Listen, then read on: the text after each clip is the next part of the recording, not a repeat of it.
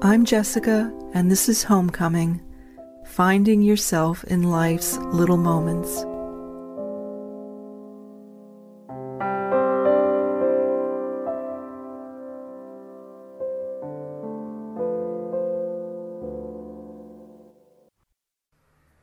Hi, dear listener. I'm sitting at home on a sort of quiet Saturday morning. It's spring here, and that means that the weather can be somewhat unpredictable. Sometimes warm like summer, sometimes cool, windy, and rainy like winter. And today it's a little in between those two things.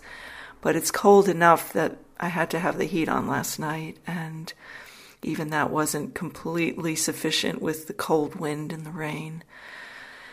So I woke up this morning, maybe because of that, I'm not sure, maybe because of other things. I woke up sort of in a very kind of reflective and poignant mood, and I haven't really scripted this podcast out except just in the most general way in my mind and in terms of what I feel is happening, and in terms of the impulses that seem to be arising in me and the direction and the thoughts. And so the thing is that what I'm realizing is that this time now seems to me to be a fairly pivotal time. It seems to me to be a fairly pivotal time on a personal level, also on a global level.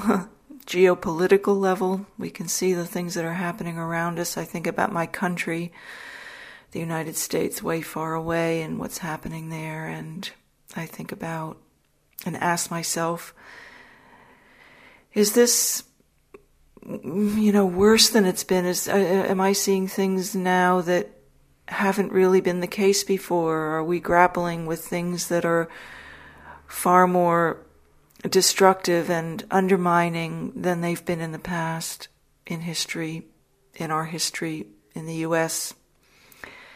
And generally, you know, I ask myself that. I always try and place things in kind of an historical context and usually don't come up with any definitive answer. But the thing is that one can't help but ponder these things, you know, as you watch the news. And I feel very much for people whom I know. Um, a lot of people in my life are in their 80s and 90s. A couple are over a 100. and, you know, I sometimes think, dear listener, that our most eldest, our eldest population, our eldest citizens, are the, the, the oldest people amongst us, are kind of an endangered species I have to say. Why do I say that? Because I experience the people in my life who are in their later years as being the most precious, some of the most precious people I can imagine. And they've come up through, as have most of the people for whom I play these days in assisted living residences and nursing homes, you know, have come up through a very different time. They came up through the early 20th century. You know, they came up through the 20s and 30s and 40s and maybe even, you know, a couple of them, the late teens. So that was a time that kind of no matter where you were on the face of the planet, it was a very different time to now. You know, I think back to my own upbringing, my own youth in the 60s and early 70s, mid 70s, and, and sometimes, as many of us do, I think, as many people feel when they think back to their earlier years, you feel a kind of poignancy, a sort of ennui, you know, you feel a sort of feeling of um, reflectiveness, even a kind of poignant sadness. And it just, it's a hard feeling to describe. You feel it in your heart, you know, you look back and you think about those early years and it's just such a interesting and and deep feeling. And you know i feel that now. I think in a way that maybe is even more profound and deep because so much in the world has changed in these 50 60 years. You know so much in the world. Not only was I young then, but the world was younger, you know. The living creatures on the planet were more numerous. Everything about the world was a little more intact in its web of life than it is now. And that is a kind of poignancy that only makes my own personal feelings that much more deep and uh, sometimes difficult, you know, to feel and to bear. But, dear listener, I just felt, you know, that I had to pick up this little recorder today, this morning, and just make this podcast because sometimes it all just wells up. You might have that feeling sometimes. It all just wells up inside of you.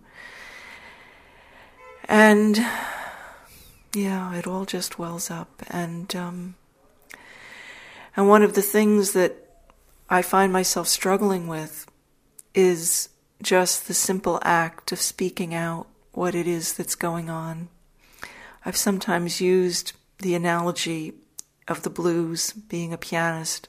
I've played the blues now for really half a half a century, and um, they say about the blues that you play the blues and it takes your blues away. Now, I think that's a a God-given gift, isn't it? If there's something that you can do that takes your blues away, and it's very strange because you think it's paradoxical. You're just saying what it is that you're feeling, and here I am saying it through words, and sometimes I say it through music. And I just had this impulse. I just had this impulse this morning that I needed to just pick up this little recorder and speak out my own thoughts and feelings. And I'm at an interesting kind of juncture in my life, I think. Um, having just turned a very big birthday, having made some very big changes in my life, having kind of come to certain resolutions and certain feelings of I guess, decision, sort of realizing that God, the universe, life itself is moving me in a direction that is emerging, that is kind of like a phoenix from the ashes. If I take stock of the life that I have now, and if I take stock of the life that I had three years ago today, even, dear listener, a year ago today, frankly, I think, wow, things have changed. You know, I'm coming up for air, into the air, into the light. But I feel this great feeling of poignancy and feeling of sadness and feeling of just depth of emotion, like crying. Because what comes to me is just the well of experiences that have led to this, you know, the many sufferings. I was standing in the bathroom yesterday morning and just started to break down in tears, just reflecting on a particular incident that had happened to me in the context of my marriage. And I remembered something very specific about it was something that I actually um, talked about in my in my recent podcast, and uh, just about a feeling of of you know incredible fear and uncertainty and um, and the effect that that had on me. And you know, when you go through things, sometimes I think that we focus far too much on a person's the symptoms that a person may have down the line when they've experienced something greatly traumatic. But you know, there's something about that moment of trauma.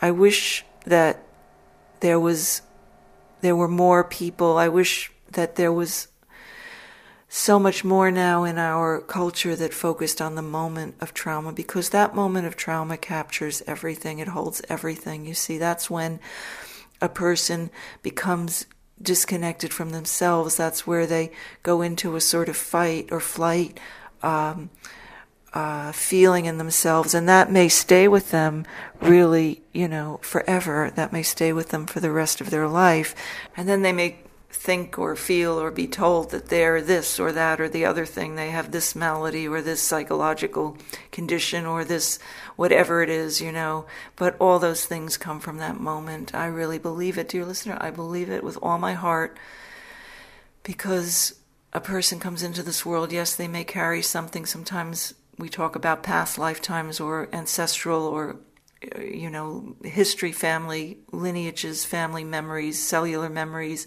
all of these things that can be passed down to us. But in essence, I have to say that a person comes in, a person is at the very core of their being innocent.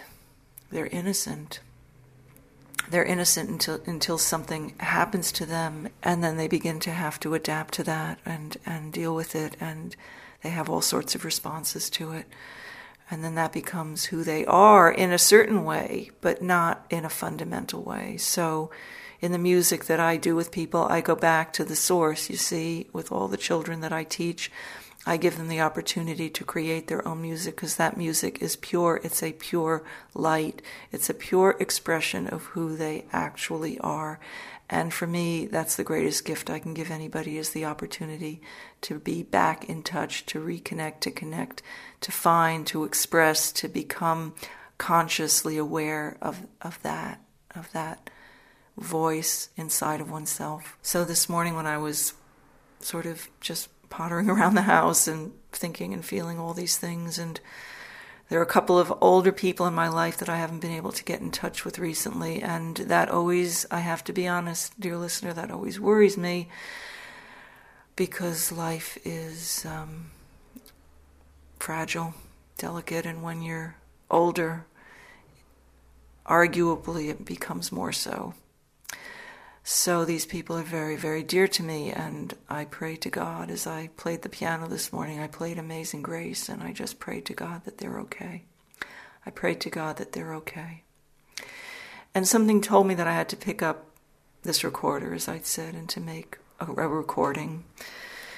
Because what came to me this morning was that this pivotal this pivotal moment in history, and I'm looking at my notebook right now. You know, I have a notebook, and it's been a diary. These diaries to me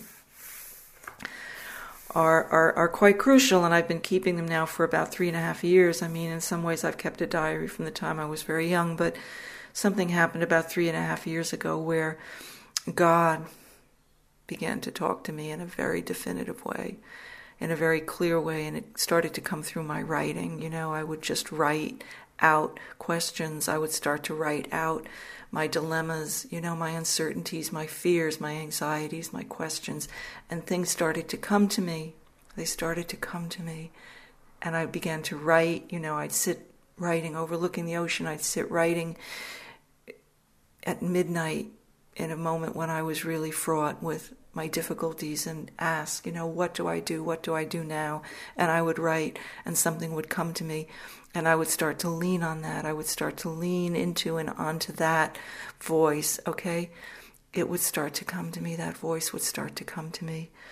And this morning, it came to me to actually wed myself in a conscious way to that voice, to that voice of God, to that voice of the infinite expanse of the universe of life, of the deepest intelligence, of what it is that runs this world, what it is beyond us. You know, what it is that is actually moving things forward. We are in a kind of interesting dance with the divine. And I think one of the greatest things that can happen is that we actually begin to realize that. Because if we're working against it, you see something happens, and that something is called suffering and it's called destructiveness. I'll just put it straight out, you know. But there's something about wedding oneself to to the divine. There's something about the grace that I feel I've been given in being able to hear God's voice being able to hear some kind of direction, you know, that is only becoming more clear to me in my life. I've seen people on YouTube speaking these days about how this really is a very important time if anybody follows astrology or anybody follows certain sorts of, you know, spiritual ways of, of seeing things. There are various people on YouTube who talk about these things. Sometimes I look to see, you know, kind of to get a sense, kind of to take the pulse of, of, of things, to maybe even sort of see what other people are saying and, and if that sheds any light on what my own experiences. But I have to tell you, in the final analysis, dear listener, it's all connected to that voice that comes to you, that comes to one that you lean on, that I'm leaning on, and that I'm now finding myself enacting in ways that are more and more and more conscious and more real and more um, confident, I think is the word. I say that, you know, because part of me goes, can I really do it? Can I really do it? Yes. And then, yes, yes, yes, you have to. Yes, this is it. You can keep going. You can actually trust this voice. You can trust what's coming to you. In fact, I think about amazing grace. Grace has brought me here thus far, and grace will lead me on. So that really is the message of this podcast, dear listener. Grace has brought me here thus far, and grace will lead me. It'll lead me home. It'll lead me on. It'll lead me home. And now my duet is with that grace. It's a huge leap, you know, out of this world so fraught with hardship, suffering, my own life fraught with hardship and suffering. And I cry sometimes just, you know, when it wells up in me on one level, you know, it's been a, what they call a hard trot. a hard trot. I don't know if anybody out there has ridden horses, but I used to. And uh, yeah. So, yeah. But grace, grace, grace. It's beautiful to speak it out.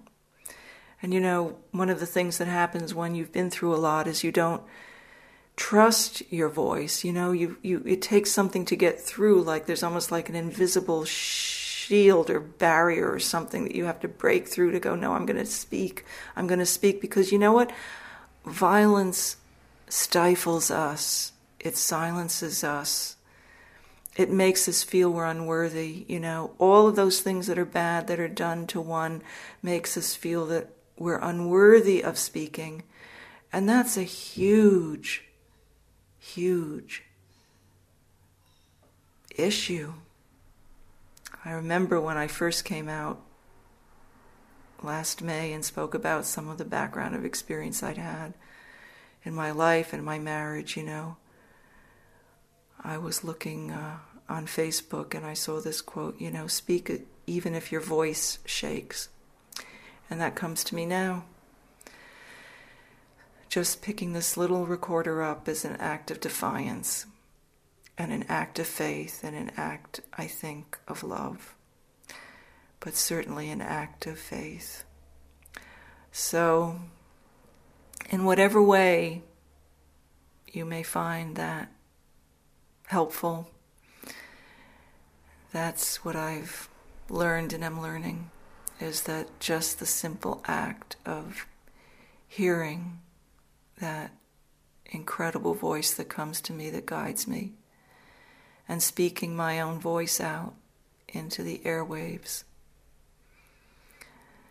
You know, I was thinking the other day, I wear my heart on my sleeve. You know that expression? One wears their heart on their sleeve. I wear my heart on iTunes. But thank goodness there is such a thing, you see, dear listener, now we can bring our voices to each other. It's a beautiful thing. And that is one of the most revolutionary things we can do, is to speak out what we really feel. It's not a small act. It is a small act on one level, but it's not on another. It's a beautiful thing.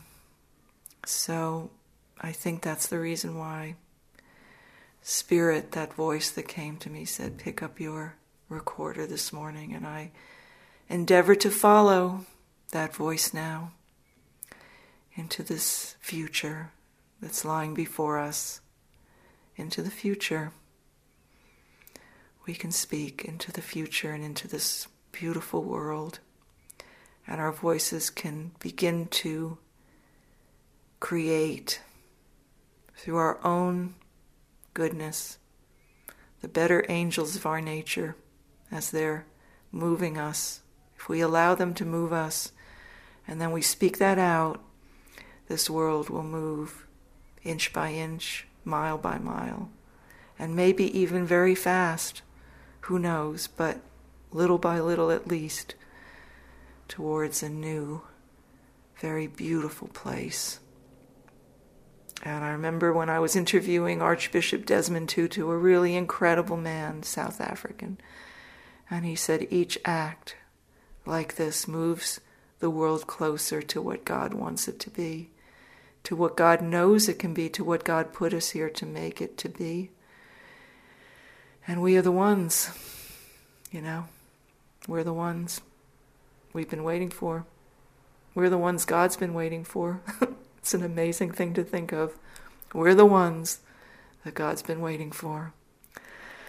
So, with that, dear listener, bless you and thanks for listening. And, you know, don't doubt yourself, never doubt yourself, never doubt that deepest voice. And if Spirit comes to you, God comes to you, you know, the better angels of your nature come to you. Move forward with that. Move forward with it.